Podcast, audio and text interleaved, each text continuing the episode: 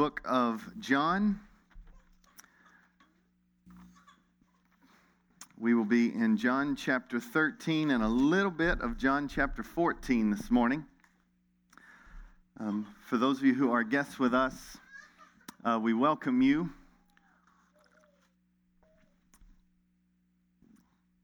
We have uh, been in an 18 to 19 month series in the book of Luke. And uh, we find it uh, refreshing to make it our regular diet to look at uh, books of the Bible and just work through them, letting God's Word uh, teach us as we go.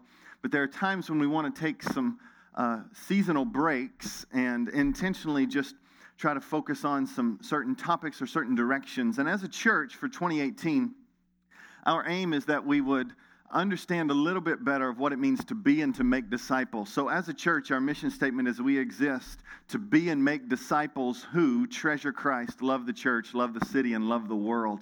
So, we're just wanting to hone in for this four weeks. So, we are in week three. This is week three, a four week series on what it means to make disciples. So, um, as we are on this journey, I want to look at it with us in John chapter 13. And I'm going to read verses 31 through 35. But we'll be um, looking at John 13 and John 14 as we uh, worship together today. So, what I want to do is I'll read that passage, then I'll pray, and then we'll go at it. Okay? John chapter 13, verses 31 through 35. The Word of God says this when he had gone out, that is, Judas, who was going to betray Jesus, Jesus said, Now is the Son of Man glorified, and God is glorified in him. If God is glorified in him, God will also glorify him in himself and glorify him at once. Little children, yet a little while I am with you. You will seek me. And just as I said to the Jews, so now I also say to you, where I am going, you cannot come. A new commandment I give to you that you love one another. Just as I have loved you, you are also to love one another. By this, all people will know that you are my disciples if you have love for one another. Let me pray. Father in heaven, I love you. And I thank you that over your people, you say those very words to us. The only way we could ever say, Jesus, you are my treasure, Jesus, I love you, is because you pronounce it over all those who trust in you. You pronounce it over us as a father to a child because you have made us children. You've adopted us into your family. For everyone who would say, I cannot save myself, but I need Jesus to rescue me, and I can't do it, you alone must do it. The only one who can save is Jesus. And so that's the declaration that brings us together today. And for some in this room who cannot say that, God, I just pray. I pray that you would meet them where they are. I pray that you would encourage them where, where they are, that you are real and that you are precious and you are worthy of full surrender. I ask, oh God, that those who have not declared you Lord of their lives, King of their universe, would surrender today and profess faith in Jesus. But I also ask for your children. Your children would know your love and they would give away your love as long as you give them breath. So please, oh God, help us in these moments now. Help us. In Jesus' name, amen. Amen. After the sermon today, um, we are going to have an opportunity to acknowledge uh, several of our uh, graduate, graduating college students and uh, uh, graduate uh, students. And we're going to have an opportunity to kind of put some of what we're going to talk about today into practice, and that is that we are all sent ones. That we are all sent out to make much of Jesus' name. And so we're going to pray over them and we're going to, so to speak, commission them in some way to say that we are all missionaries and we are all to go out wherever we are to love Christ where we are. But where does this come from? It comes from this idea that Jesus clearly states in Matthew 28 All authority in heaven and on earth has been given unto me. Go. Go therefore and make disciples, make followers of Jesus, of all the peoples, all the nations, all the ethnic groups, baptizing them in the name of the Father, Son, and the Holy Spirit, and teaching them to obey everything that I have commanded them, and I will be with them always to the end of the age. And then Jesus says, That is for all of my followers. He says, For as the Father has sent me, so I send you. This is why we are focusing in on this idea that to be a part of Christ's family is to be a disciple maker. But I found myself as a parent getting this question because my kids, my two oldest, are now in algebra. So my oldest kid is in algebra 2 and is doing some pre-calc stuff. And then my uh, second oldest child is also into algebra. And so if I get this question once, I'll get it probably four or five times this semester alone. What difference does this make? And, you know, I have to look at them and say it doesn't make any at all. No, just kidding. I don't say that. But I'm like, okay, they're not going to be math teachers. So when they ask me how to graph a parabola, I'm sitting there thinking, okay, how far is this really going to take them? Or when they tell me, can we work on imaginary numbers? They're imaginary. Why do that?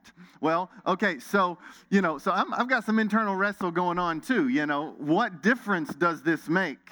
And then I have to kind of step back and think, you know, well, it's developing reasoning skills and logic. And, and it also teaches you that when you face something that you have no desire for at all, and you still have to do it, it's, it's a value to you to push through it, right? That's about as much as I can get out of math. So, anyway, they ask the question how does this matter? How is this revel- relevant to my life? And for some of you, honestly, when we talk about making disciples, the same thing could be said. For some of you, this series seems irrelevant to everyday life. And we are laboring today and in this series that it's not just relevant to everyday life, it actually is everyday life. You are making disciples when you are in relationship with anybody. You're making disciples to what you love. You love sports, you tell people about it. You love music, you tell people about it. What you study, you talk about this. You love it. How you care for people, how you spend your money, what you watch, what you worship. We're all disciple makers. We all talk about what we love and we get excited when others love it with us. That is what it means to be a disciple maker. Talk about what you love and get excited when others start loving what you love. There is one love that is greater than every other love, and it puts every other love in its proper place.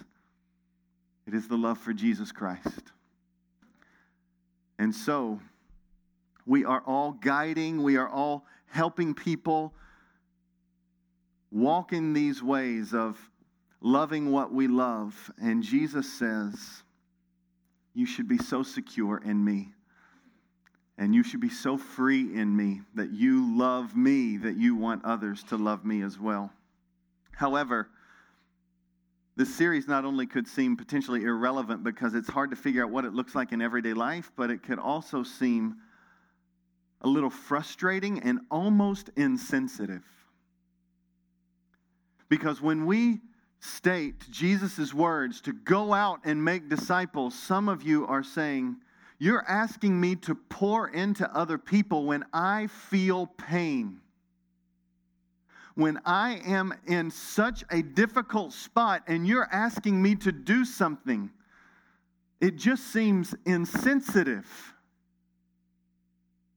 Like we're indifferent to hurts. And I want to promise you that what we will see today is our suffering Savior's call to love others and to make disciples. He makes that call right before he dies, and he makes that call right after he dies. Because what is remarkable and unique, and Jesus knows it, that making disciples is part of the pathway to healing. Because in disciple making, people are shaped not by your perfection, but by you imperfectly leaning into Jesus in your pain. There was a woman in this church, and in her community group, she began to get into relationships with some people. And as she uh, walked alongside this one woman, uh, she just felt like uh, that they could spend some time together and just talk about God's word together. And so they did that for um, a few weeks, maybe even a month, just so Bible over coffee, Bible through texts, just walking alongside one another, pouring into one another's life. But then, as they were doing life together, sometimes they would go over to each other's house, they would fold clothes together, and they would talk about God in the midst of folding clothes. Just intentionality in everyday life. But then something happened. A few weeks after they met, this one woman who was trying to walk alongside this other woman began to struggle in her faith, experienced some intense suffering and pain. And at that moment, all the kind of internal bells go off like, I can't do this over here anymore. I'm a wreck. Have you ever been there? I'm a wreck I can't do anything with them. I have nothing to give. But the Spirit of God was so kind and began to press in and press in on this woman's life. And He, the Spirit of God, prompted her to keep her meeting, to be real about her struggles, and to continue to walk alongside this other woman.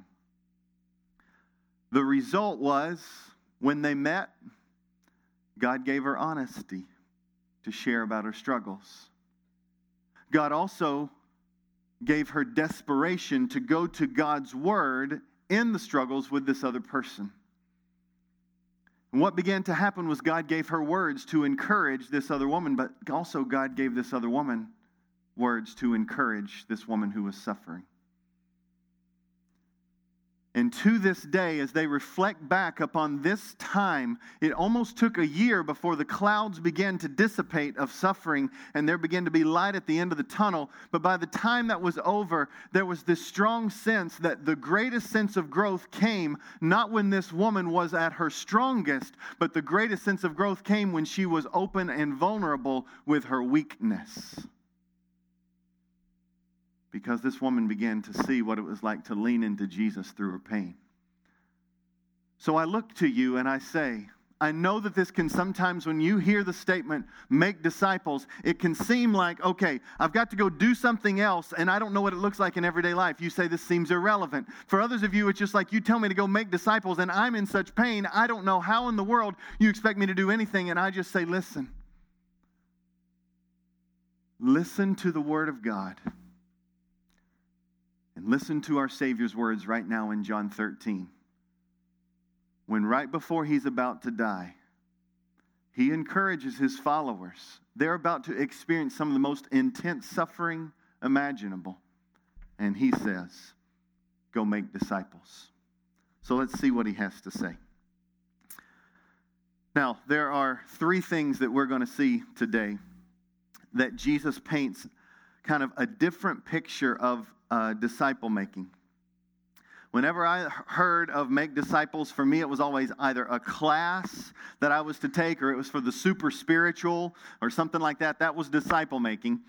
Jesus paints a different picture for us in John 13 and 14. Three things that I want to put out for you. One, disciple making isn't optional, it's how you survive. Two, Disciple making isn't for the elite, but for everyone because of the Spirit. And three, disciple making is fueled by spirit empowered prayer. Disciple making isn't optional, it's how you survive. Disciple making isn't for the elite, but for everyone because of the Spirit. And disciple making is fueled by spirit empowered prayer. Let's see what Jesus says as on the eve of his suffering as we look at disciple making isn't optional, it's how you survive. John 13, 31 through 35, let's look at those verses again. It says, When he had gone out, now let's make sure you understand. Judas has just been cryptically identified to those who were kind of right near Jesus at the Lord's, what we know affectionately as the Lord's Supper has been identified cryptically as the one who would betray Jesus. And Jesus says, The one who dips the bread into the cup is the one who will betray me. It was Judas. And he says to Judas, Now you go and do what you are supposed to do. And Judas goes out. And that's where we find ourselves. Verse 31 When he had gone out, now Jesus speaks. And he says this Now is the Son of Man glorified. What's that mean? It means that now the everything is in motion for the cross to happen.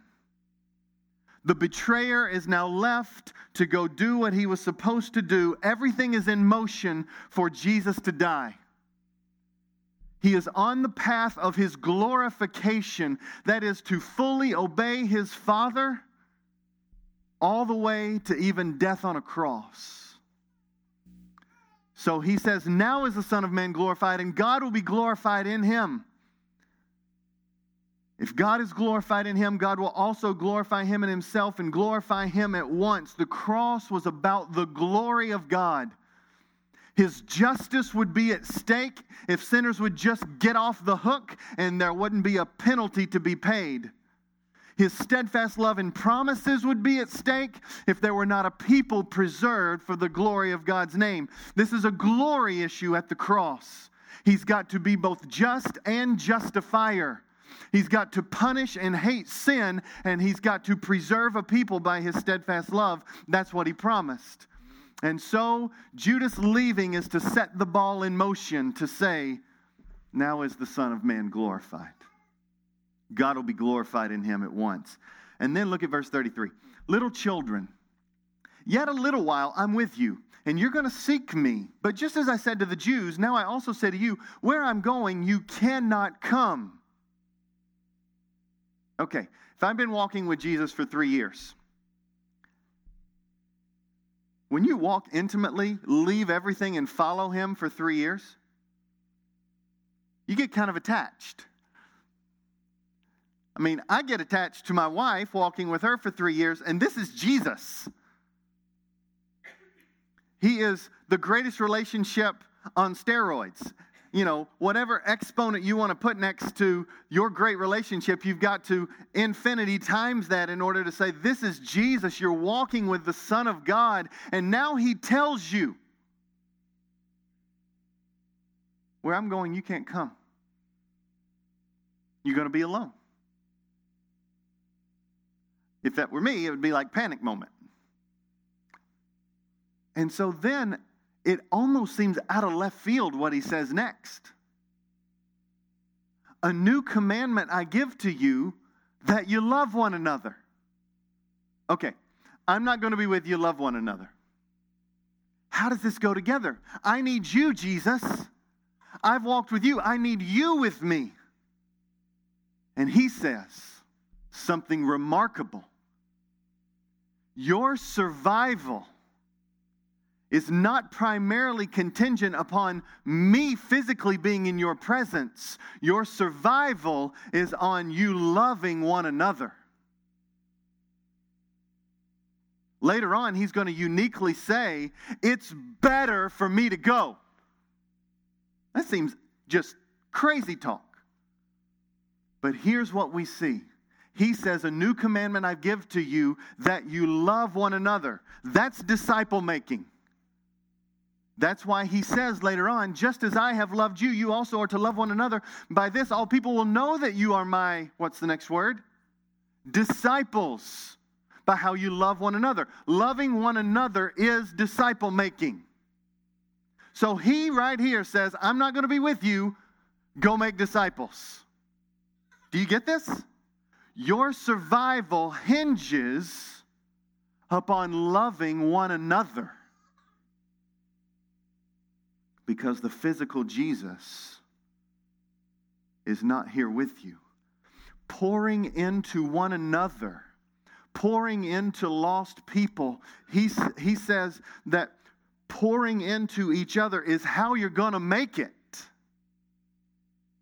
You need someone to encourage you. You need someone to come alongside and cry with you. You need someone that when you mess up to forgive you and not seek revenge towards you. All these one another's that I mentioned two weeks ago, that Pastor Travis mentioned last week, this is what Jesus says is essential for our survival. And so, making disciples is our mission. But there's a video that I would like for us to see because we need to be careful what we mean when we say make disciples. You play it?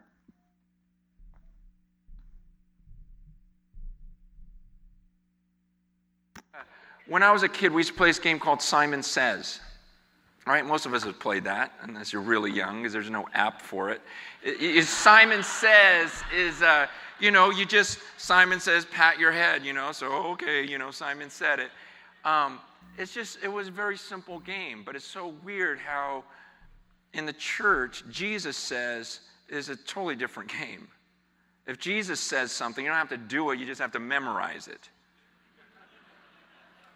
You, you, you, study it, you memorize. You guys, it, it, doesn't make any sense. A lot of the things we do.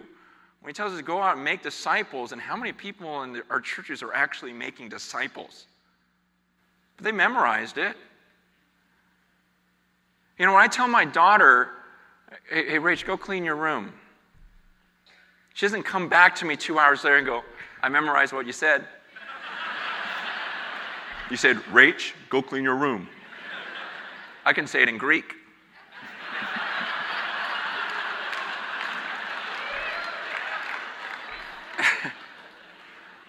My friends are going to come over and we're going to have a study on what it would look like if I cleaned my room.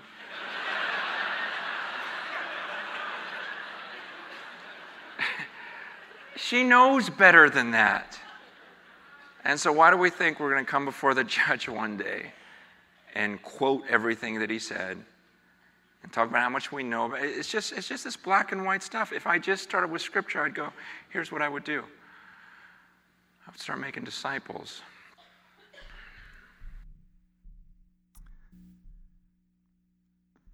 That was Francis Chan.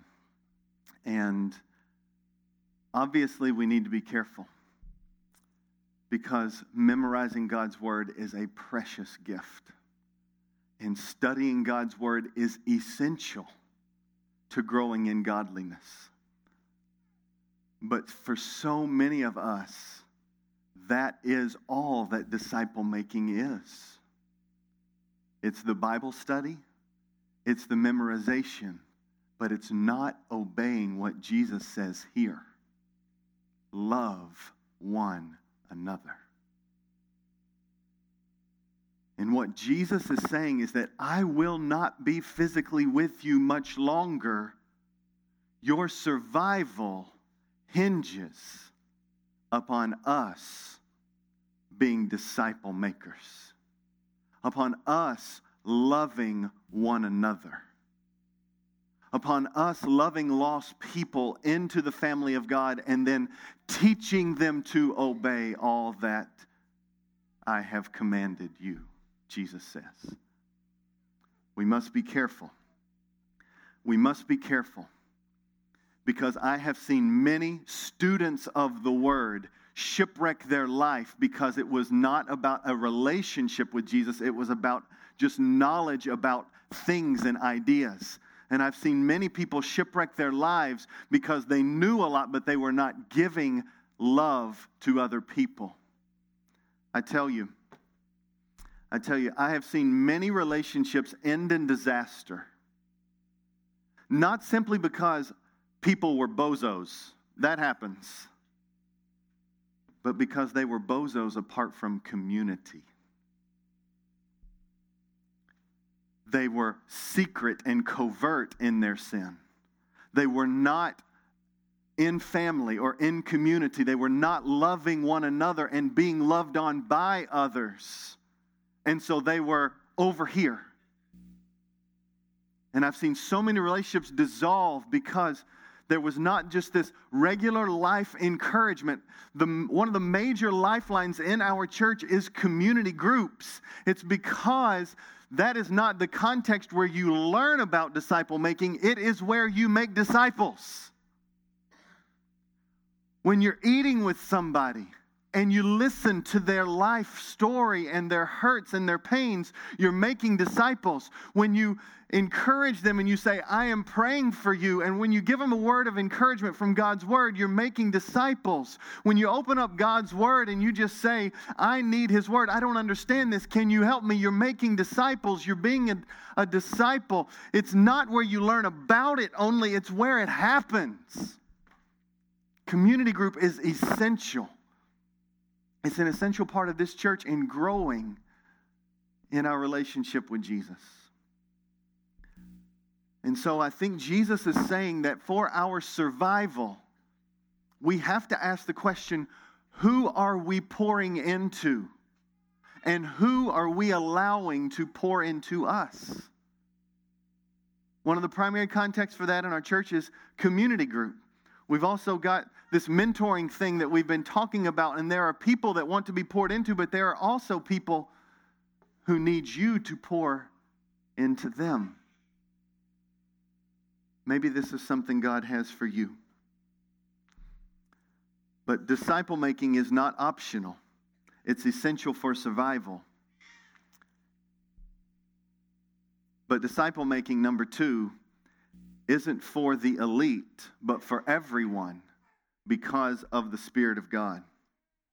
Here's where I get this. So, he's just said, Judas is left. I'm headed towards the cross. What's essential for your survival is that you love one another, that you make disciples. And then after that, Peter ends up denying Jesus, or Jesus tells him that he will deny him. So all of a sudden, Peter is portrayed not as this grand, great leader, but as this fragile man who's going to cower at the sight of this little girl who later asks him, well, Are you a follower of Jesus? He says, No. And then Jesus says, But don't let your hearts be troubled. And he comes to comfort them because they've just heard that Jesus is not going to be with them long. You see that? John 14, verse 1. Let not your hearts be troubled. Believe in God, believe also in me. But then what happens is he begins to tell them that he's not going to be with them long. And he says in verse 3 of four, chapter 14, If I go to prepare a place for you, I will come again and I will take you to myself, that where I am, you may also be, and you know the way where I am going. And Thomas says, Lord, we don't know where you're going. How can we know the way? And Jesus says, I am the way, the truth, and the life, and no one gets to the Father but through me. So now you get Peter, who is uh, going to deny, and then you get Thomas, who just doesn't understand. These are, these are our heroes. These are the champions, right? And then he says this, which is crazy. Look at verse 12 of chapter 14. Truly, truly, I say to you, whoever believes in me will also do the works that I do. And greater works than these will he do, because I am going to the Father. It's almost like whiplash. What does that mean? This is the man who calms the seas, who raises the dead, who heals the lame. And he says, Greater works, and the greater works are contingent upon him leaving. That doesn't make any sense. So you've got all of his followers there, and he's just told them it's essential for their survival to love one another. But now, all of a sudden, he's saying that these ordinary ragtag group of stubborn individuals are going to be able to do greater things than Jesus did. I'm with him, I don't get it. What's it mean? Well, I think the fact that we struggle to understand it begins with our struggle to understand who God is and who He is in us. For some reason, we've been lulled to sleep by our culture. Yes, even the Christian culture, that Christianity is a religion to watch, not a relationship to cultivate. So we come on a Sunday and it's like watching a good movie that encourages you. You get a few snippets, carries you on, you just roll on. And all of a sudden, we begin to roll into what becomes Christianity as a religion, Christianity as something we consume as it fits our needs rather than something that we are and we participate in. Jesus already just told us it's essential that we participate in it. It's essential that we love one another, not just sit on the fringes and watch a good movie. But in addition to that, we have come in our watch this mentality and we have resigned that the ones who are really effective are the ones who are up here. They're the disciple makers the leaders of the church. They're the ones that do that. That's for the super elite Christians. It's not for people like me. And that is just not what the scriptures bear witness to at all. The scriptures bear witness to this very strong principle that God does extraordinary things through ordinary people. And here he says to ordinary people, people that wouldn't be on many top lists at all, as you might Google top lists today. Truly, truly, I say to you, whoever believes in me will also do the works that I do, and greater works than these will he do, because I am going to the Father. So, what does he mean? What does he mean? Well, in what sense will we do greater works? I think it's connected. If you look at verse 12 and its wording, it says, Greater works than these will he do because I am going to the Father. There's two things about his going to the Father that make the works that we will do greater than the works that he did. Two things. One, what does it mean that I am going to the Father? John has used this phrase regularly to talk about Jesus' death. I am going to die, and I am going to the Father. So, what he has at the front of his disciple making spear here is that he is going to die, he's going to be crucified. What does his crucifixion do? that affects us in such a way that the works that we do because of his crucifixion will be greater than his works? Answer because Jesus died and rose again, now we have a message, a message that was finished on the cross, a message, a proclamation that says, more than just physical healing, there is eternal salvation. And Jesus can guarantee that that eternal salvation can be yours by simple faith alone. What is greater? What is greater is because he died, our preaching and testifying to Jesus' finished work will and can lead lost people to salvation that his miracles only foreshadowed. Does that make sense? His miracles foreshadowed and they were done to demonstrate his power that would only be confirmed once he died and rose from the dead. But now that Jesus is dead and now he is alive, the message is confirmed. And this is why you can see he uses these, this, this language kind of interchangeably when he heals physical blindness and then he talks about spiritual blindness needing to be healed. Or when he feeds the hungry and then he talks about that Jesus is the bread of life and he is the one that satisfies the soul. All of these physical things are foreshadowing what can only be guaranteed if Jesus dies and raises from the dead. Do you get it? What's greater works is that we have a finished message to proclaim that will bring not just physical healing at times, but brings eternal salvation. Which one is greater, the physical healing or the eternal salvation? Every single time it is eternity with Jesus. It's greater. In what other way is it greater? Greater works will they do because I am going to the Father. What else is connected to his going to the Father? John tells us just a few verses later in John 14. Look at John 14, 16, and 17. He says this And I will ask the Father, and he will give you another helper to be with you forever even the Spirit of truth, whom the world cannot receive because it neither sees him nor knows him. You know him, for he dwells with you and will be in you. Who is that helper? The Holy Spirit. That's right. So, what is necessary for the Holy Spirit to come and take up residence within us? He tells us later, John 14, 25 through 27.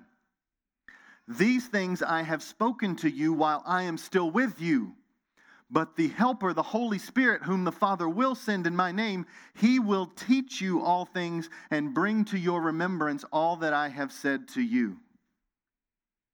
When he leaves, the Holy Spirit comes and dwells within us. John 16 goes ahead and confirms that message.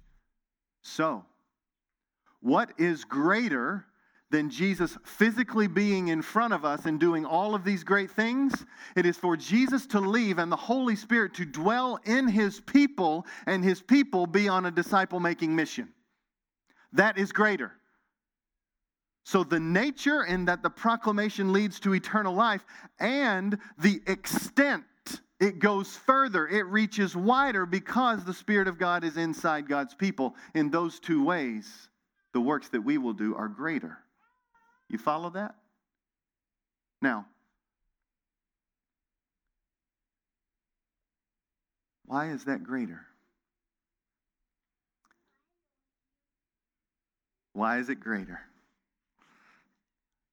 The answer is found as the Spirit of God comes and dwells within us. Francis Chan, at a conference that I attended, he talked about this comparison. If any of you have read the Old Testament, you begin to get this picture of God and His holiness that is inapproachable. It is so radiant and so glorious and so wholly other that when people walk into the presence of God, there is just, there's so many ceremonies that had to be gone through in order to not die in the presence of God the glory of God would fill the temple. And it was just this radiance that proclaimed throughout the temple that God was among them and He was great and He was different than everything else that they could behold and see. And now, the power of the Spirit of God that indwelt the temple is the same power that indwells us as not just individuals, but as a people because we are now called the temple of God. We are being built up into the temple of God because the Spirit of God dwells within us in power. That same power that was in the temple dwells in every single believer, not just the elite. Greater works will you do than these because the Spirit of God is with you. Now, in John 16, 7, he says this It's to your advantage that I go away, for if I don't go away, the Helper will not come to you. But if I go, I will send him to you. Now that feels crazy. It does. It feels crazy. Yeah, it does. So, I was reading a book by J.D. Greear called Gaining by Losing, and he gave this very, I thought, helpful illustration asking the question say there's a vacancy in a youth ministry position at Treasuring Christ Church. And if there were a vacancy, how would you feel if Jesus put in his resume? Seems like a top candidate, don't you think? Would you have to think on it very long? I mean, just think about it. Best teacher ever. Okay? He would know how to relate to everyone at every moment. Reaching lost students, nobody would be better at it. There was this sense of you need to know how to lead, and him raising up leaders around him. Champion. That's Jesus. Parents, you need a little wisdom? Hey, just text Jesus. He's got some for you. I mean, it feels as if there is no better candidate out there. And yet, Jesus himself is saying,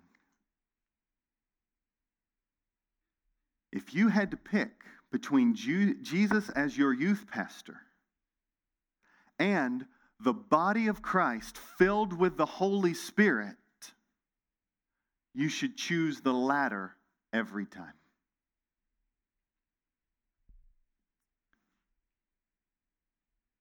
Because he says it is better that I physically leave because then I get to send the Holy Spirit to indwell in every one of you. Did you ever think when he says go and make disciples? Did you ever get frustrated that you don't know everything and you can't be everywhere? Did you ever get frustrated to see people that sometimes seem a little more competent you, than you in some areas? Join the club. That's how he set it up.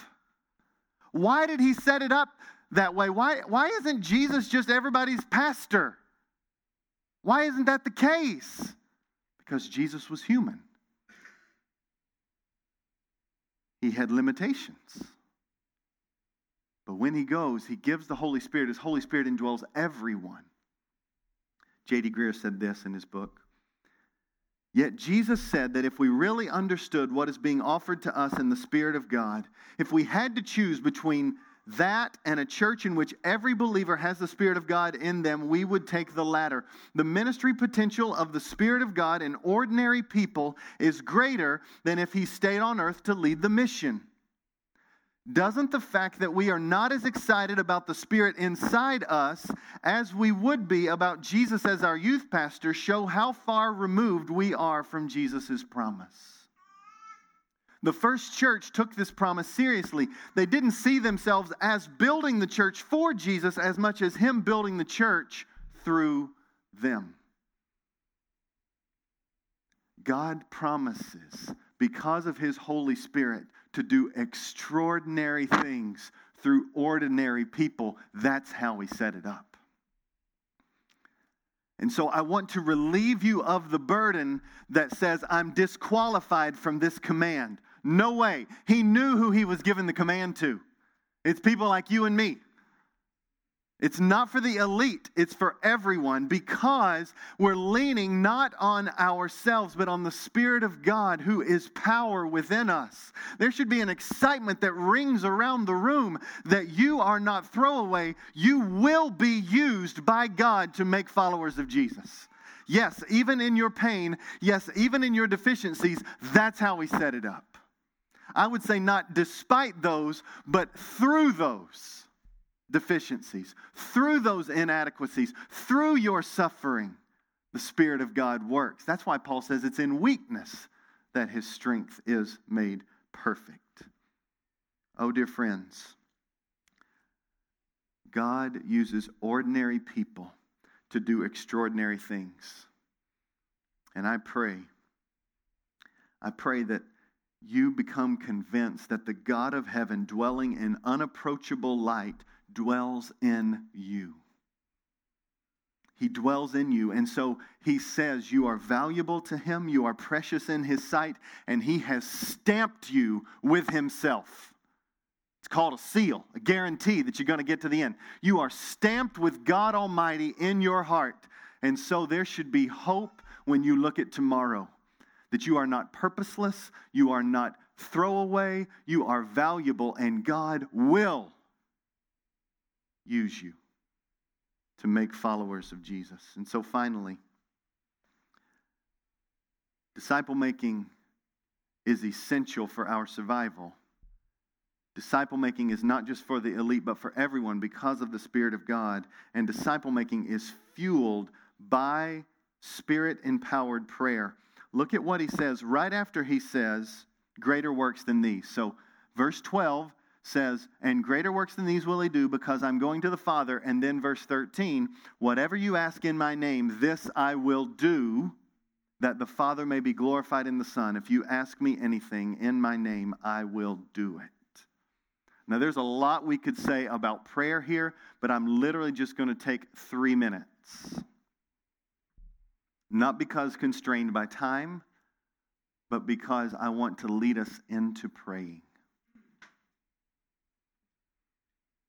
When he says, Whatever you ask in my name, this I will do, he is, connect, he is connecting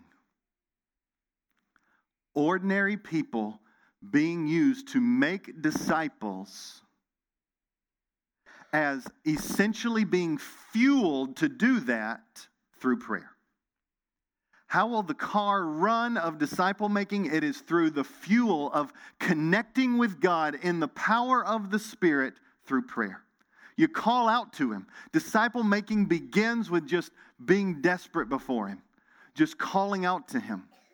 Whatever you ask in my name, Next week, we're going to talk more about prayer and disciple making, but at a minimum, this verse is calling us to ask God for whatever in accordance with his character and his will and for his fame, and he promises he's going to answer. So that means I want to talk to him, I want to call out to him. For the glory of his name, I want to call out to him. For my healing, I want to call out to him. And he is depicting the person filled with the Spirit of God on the path of disciple making, doing greater works than even Jesus in those two ways that I mentioned, calling out, being carried along in that journey, beginning that journey in prayer. The fuel for disciple making is the Holy Spirit, and it begins in prayer. And friends, some of the most encouraging and clear answers to prayer in my life have come when I was specifically praying for others. That God would heal hurting people, and I've watched him heal. When I was praying for lost people, and I have watched them trust in Jesus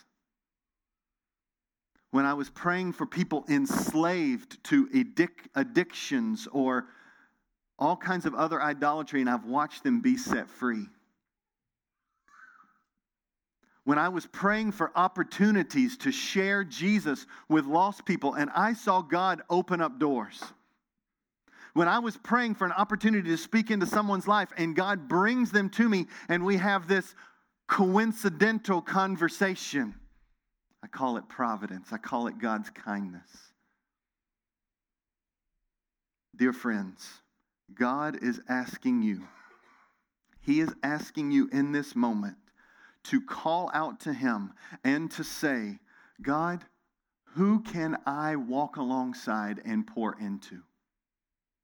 Wouldn't it be amazing if there was an army out here called Treasuring Christ Church that said, I'm going to pour into one person.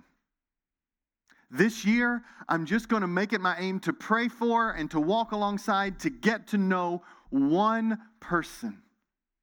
Who might that be for you? Because if you know that loving on people is essential for your survival in the faith and being loved on is essential, and if you know now it's not just for the elite, but it's for everybody because the Spirit of God is in you, you are equipped and you can continue to grow. Might we pray, God, use me. God, who can I pour into? God, help me to go to community groups so that I can be poured into. Help me to come on a Sunday looking for people to talk to, to share with. Sensitivity to the Spirit of God and walking in the boldness and power that He gives you begins in prayer. And so let's spend some time in prayer together. I want to pray for us, and then I've written out my prayer, and I'm going to put it up on the screen. But let me just pray right now. Let us just bow our heads and let us just rest in this for a minute. Father in heaven, I pray. I pray, oh God, that you would encourage your people, that they are precious in your sight, and that their greatest fulfillment is in living for your glory that your fame might be known among one another in this church and among lost people. Father, I pray, I pray, oh God, that you would come and come in power.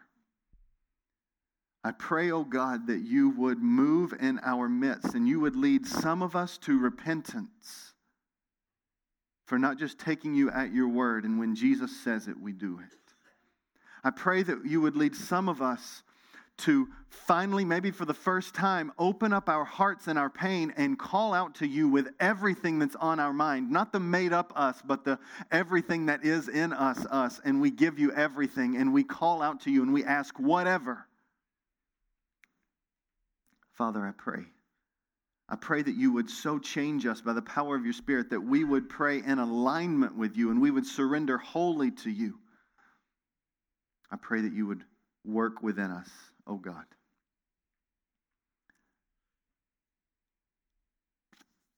Please, I pray, help us to be and to make followers of Jesus and not relegate that to anybody else, but to say, This is what I get to do.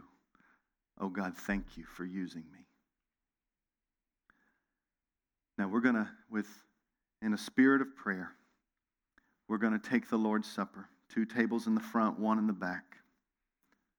And as we take the Lord's Supper, the Lord's Supper is a declaration of both our acknowledgement of past sins and our need for Jesus to wash us clean of our sins, both past, present, and future.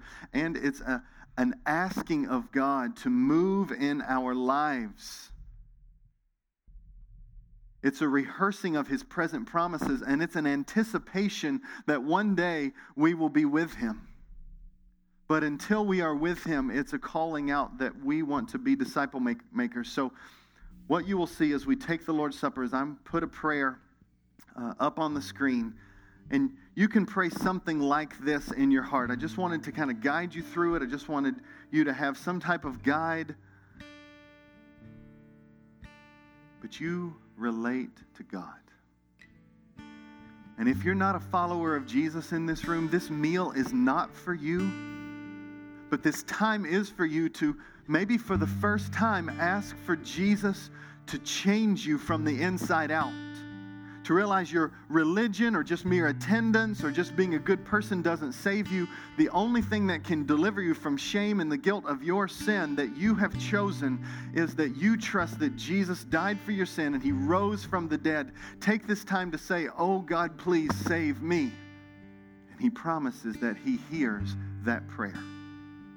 And so don't take of the Lord's Supper, for that's for those who have already surrendered their lives to Jesus, but in this time call out to him. But, children of God, use this prayer as an encouragement to you. But when you are ready, let's take the Lord's Supper together.